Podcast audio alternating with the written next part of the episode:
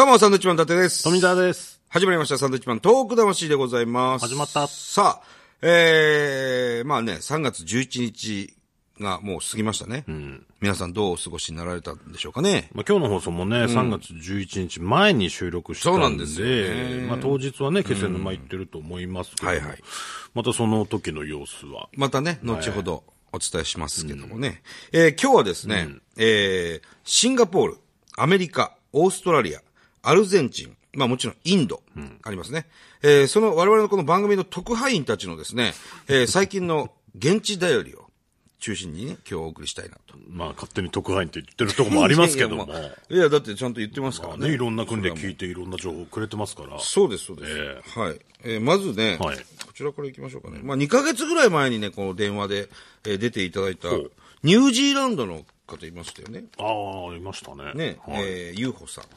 からまたメールをいただきました。これちょっと読んでみたいと思います。えー、先日はお電話つないでいただきありがとうございましたあ。りがとうございます。元ニュージーランド支部、ゆうほです。自分からもう支部って言ってくださってますからね。これありがたいですね。元ですからどっか行ってるわけですよね。そうですね。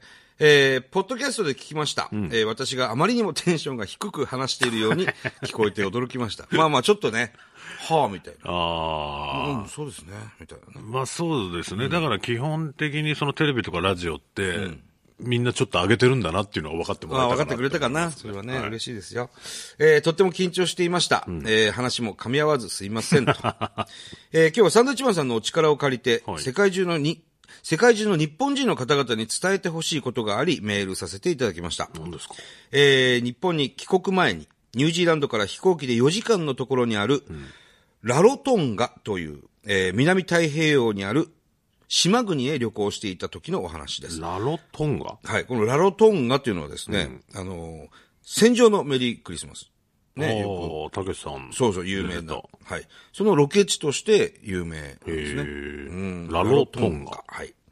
えー現地人のおじいさんに、えー現地人のおじさんに声をかけられ、日本人だと伝えると、手招きされ、えー見せられたのは2015年に、日本大使館が作ったという橋でした。要するに橋ね、こう、ね、木造の橋でしょうか。綺麗な橋ですよ、これ。お写真が。うん、写真ちゃんとね橋橋。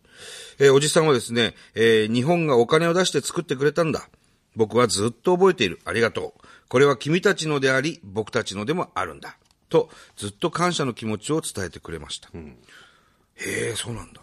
えーそして、おじさんとその仲間たちは漁師さんだそうで、えー釣りたて、さばきたてのとても美味しいお刺身をもてなしてくれました。お別れする時も日本の人たちに感謝の気持ちを伝えてねとお願いされたので、どうかあのおじさん、またラロトンガの人々の思いがたくさんの人に届けばいいと思います。えーおそらくラロトンガという国を知っている人はごく少数だと思いますが、そうですね。分かんなかったですね。最後の楽園ですとか、えー南太平洋の真珠と呼ばれですね、綺麗なところ。はい、本当に海が綺麗で島の人々は優しくパラダイスな国です。これを機に日本人観光観光客が増えてもっと友好関係が深くなればと感じました。日本人であることをとても誇りに思えた出来事でした。なるほどね。日本人だよっつったら、おお日本人かちょっとこっち来てくれよっつって、これね、日本の人に作ってもらったんだよっつって。桟橋みたいなね、橋ですよね。綺麗な橋ですよ、これ。だから、つい最近もね、僕らもテレビで番組やったんですけど、はいはい。あのー海外でね、日本人の銅像ができてる。っそうそうそうそうそう。ていうね、そういう人たちがいて、あれすげえいい番組だったんですけどね、裏が、羽生くんの金メダル取って、あれ 俺もうびっくりするわ、ここかと思って。非常にね、感動するいい番組。ものすごくいい番組ですよ、もう、と TBS, TBS のね。あれ、視聴率聞いてませんけど、鬼のように低かったでしょうね、多分ね。すげえいい番組で。お前もうだって泣いたもんね、あれ VTR 中にね泣き。ましたよ、正直。ね、世界にこの偉人として日本人がいるんですよ、何人も。びっくりしたね。そんで、ね、トルコですか。はい。その地震の時にボランティアで行って、宮崎さんっていう方だったかな。そうそうそうそう。で、すごいね、あっちの人たちによくして、結局その人も地震に巻き込まれて、亡くなってね。亡くなってしまうんですけども、地元の方々からすごい感謝されてね。宮崎のおかげで俺たちは今生きてるんだと。うん。で、銅像まで立ってるっていう人がいたり、ね、今でもそこに手を合わせに来る人がいると。うん。だから、そういう人がいたことによって我々日本人がね、全然その人を知らなくても行ったら、そうそうそう。お前日本人かと、なるわけじゃないですか、ねよくしてくれたんだとい。や、本当ですよ。こういうのはね、本当に、その、優しくしよう、よくしようって思いますよ。なあ。海外の人来た海時外の人。そう、道聞かれたらちゃんと教える。ちゃんとやってください、皆さん、本当に。この間もね、僕、あの、秋葉原一人でし、現場でね、あの、仕事現場に行くために歩いていたらね、中国の方に、えー神田明神ってどこですかと。神田明神。何言ってんのかなって俺最初、知らないし、その、あんま行かないですからね、秋葉原もね。神田病院って聞こえてたんですよ、俺ずっと。神田病院はどこですか、うん。神田病院ですか？神田病院えーっと、ちょっと僕は神田の人間じゃないんでね。っていうのも全部わ伝わってないです。中国の方ですから。神田病院、ホスピタル？つって。あん、明神とか言うわけ。明神、病人？なんでそうなる病人、ね、もう完全に病院だと思ってるから。ああ、もうそういう頭があるからそっちに行っちゃ。そううそうそう。そしたら地図見せられて、神田明神って書いてある。要するに神社みたいな。はどこですか？と。そうそう。で、地図見たら今、俺が、俺らがここにいるっていうの分かったから、ああ、じゃあもうこっちですよ、と。うんで、その、見てたんですよ、その人と。じゃあ、じゃあねって気をつけてって言ったら、すぐ違う人に聞いてました。気持ちはね。信用されてなかった。まあ、ずっと、こいつ病院だっつってるやつがいたから。まあまあまあ、気持ちは伝わったんじゃないですか。ねうん。さあ、富澤メール言ってください。はい、えー、この方は、えー、真央さんですかね。はいえー私は台湾の台北市に住んでいる日本人で真央と申します。真央さん。はい。ポッドキャストを通して、いつも楽しく拝聴させてもらってます。ありがとうございます。2月7日深夜に台湾東部で大きな地震があり被害に見舞われました。はいはい。えー人気の観光地なだけに日本人の観光客も多く被害に遭われているということで大変心配しております。はい。えーその最中にいても立ってもいられない、えーいられなくなり、ふとこのトーク魂を思い出してしまったので、今回突然このようなメールを送ってしまいました。ほえー台北ではここ、え1週間の間に何度か小さな揺れを感じていました。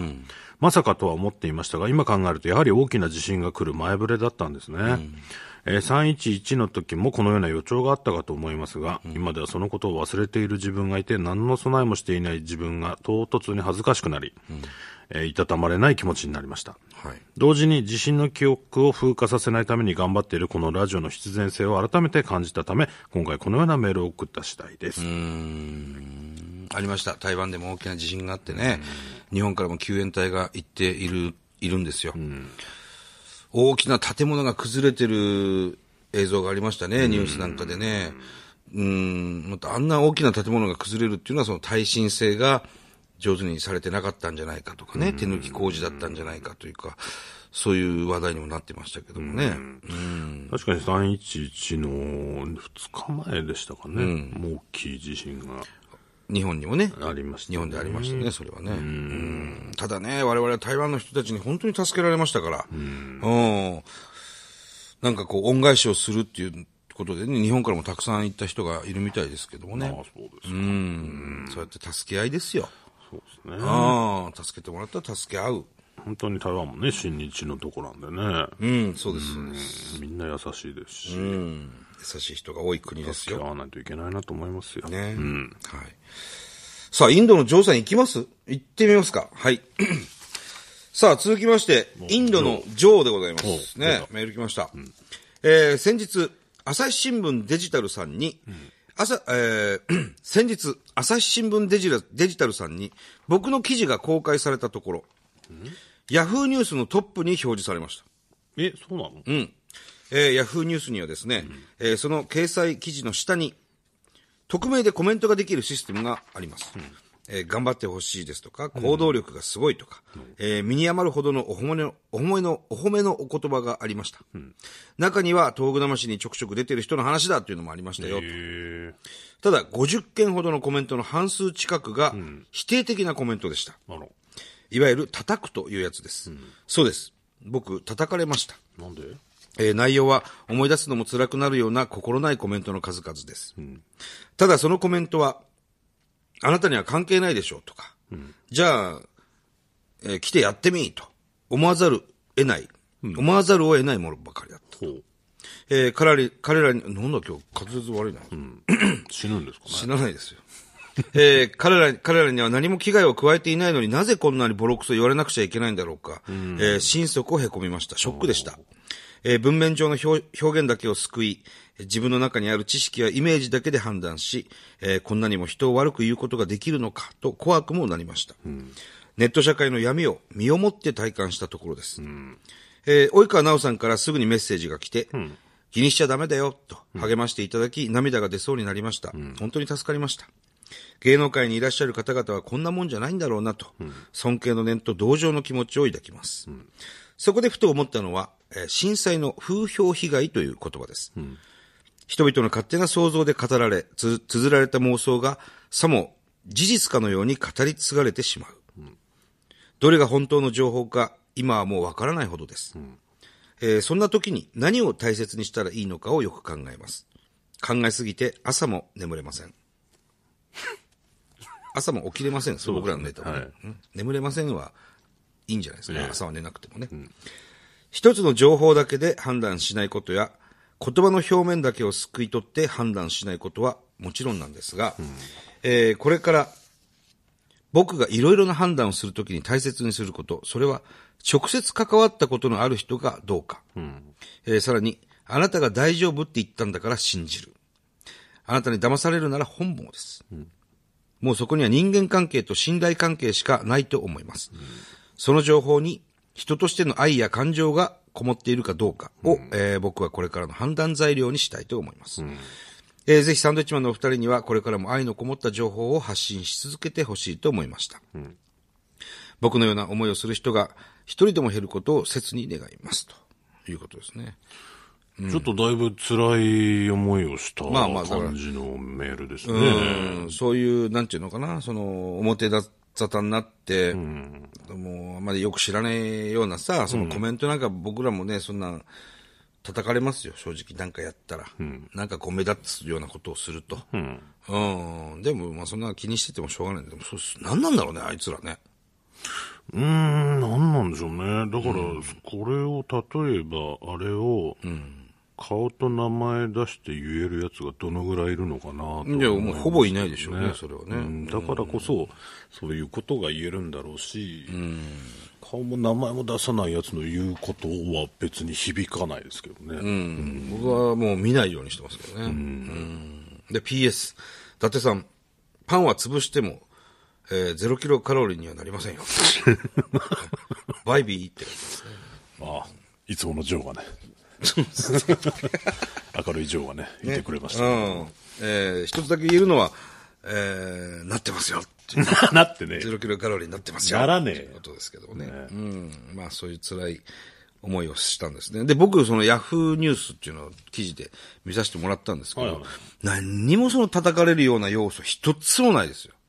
まあだからどういうことを言われてんのかもわからないんでね、ちょっと。もう本当に何にも気にする必要ないわ、ジョー君。うん。言わしたいやつには言わしときゃいいんですよ。ね。うん。もう本当に僕らはもうそうですけれども、いちいちそれで凹んでたらね、もう立ち上がれないよ。で最近は結構なんかその、テレビを見て書いたり、またなんかはしょられてる情報が多かったりするから、それで俺もこの間頭きたやつあったじゃん。うんこういうことじゃねえんだよなっていうのはもう多々あるんでねね本当にそのこれから先はだいぶそういうふうにちゃんと見ていかないと、本当にね。うん、誤報というかね。ちょっと曲がってたりする、曲がった感じで。またニュアンスが文字だと伝わんないじゃないですか。その、ね、バラエティーなんかとに、特にあの、面白いというか、そのジョークとしてのやりとりがあったりするのを文字で見ちゃうときつく見えちゃったりとか、そうだねそういうのが最近多々あるから。で、そこだけ取り上げるでしょ。そうそうそうそう。ね。いろいろその前にあって、その後にもいろいろある中での発言を、えーここだけ切り取って発表されたりとか。まあ僕らで言うと、その東北魂義援金っていうね、講座を震災後すぐに立ち上げて、で、それで集まりましたと。えーで、今累計4億円ぐらいですと。で、もう集まったら、えー被災地の県知事に手渡ししてますっていう話を、えーサンドイッチマンが4億円を被災地に引き寄付って見出しで書かれてたりするわけですよ。まあその前にそういう感じでテレビの方がね、ちょっとな、あれも良くなかったんだけど。ちょっと違うんだよなって。そこは俺らは間違ってほしくないところだから必ずね。うん、言ってるんですよ。ちゃんと言ず言ってる。てるとこなんですけど、結局そこがそういうふうに放送されちゃって、その放送を見た人がそういう記事を書いてっていう、捉え方だよね。うん。いや、だからそう違いますよと。やめてくださいってたくさんの人が協力してくれてる額の累計ですからと。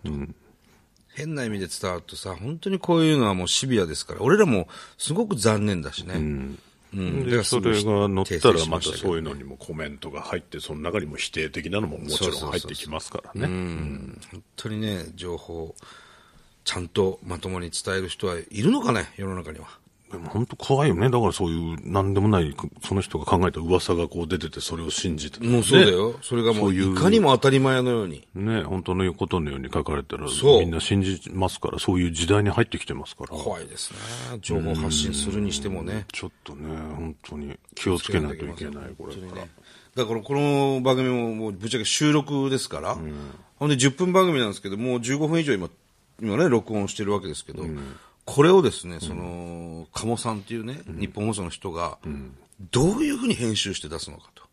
まあ怖いのは、本当に、つなげられるわけですそうですよ言葉なんて、こう、喋ってても。それは本当にひどいことしようと思ったらいくらでもあの人はできるわけですそうなんですよ。もう鴨さんっていうのはもう日本放送にインフルエンザの菌を撒き散らす有名なね。あの人が海外から持ってきてんじゃないかって言われてる有名なんだ。有名です、この時期になると。いや、でも気をつけない。そういう発言するともう、ガッチャンコされますいや、やばいですよ、本当に。ええ鈴木杏樹さんも言ってました、この間。なんて言ってた？日本放送、カモ菌が、やばいですよ、と。カモ菌が充満してますよ、と。だから、まあ、テレビもラジオもそうですけど、はいなんかね、その悪意がある人がいたりしたら、そういう風になっちゃったりする可能性もありますし、こいつをね、なんとかしてやろうと思ったら、できる、いくらでもできますから、特に僕らなんか今、好感度が高いなんて言われてますから、そうそう。いや、落としたい人はいっぱいいるでしょうからね、5万とね。ね、うん。ただ、落ちませんよ。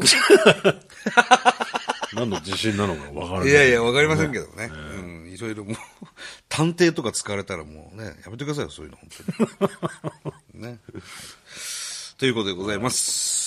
さあ、えーこの番組ではですね、東日本大震災に対するあなたのメッセージを受け続けます。はい。はがきの方は郵便番号100-8439日本放送サンドイッチマンのトーク魂まはいで。。えー震災から8年目が始まりました。また、それに関する、えー自分の思いとか、また、そういったメールが欲しいです。よろしくお願いします。お願いしますそれではまた来週です。バイビーさよなら。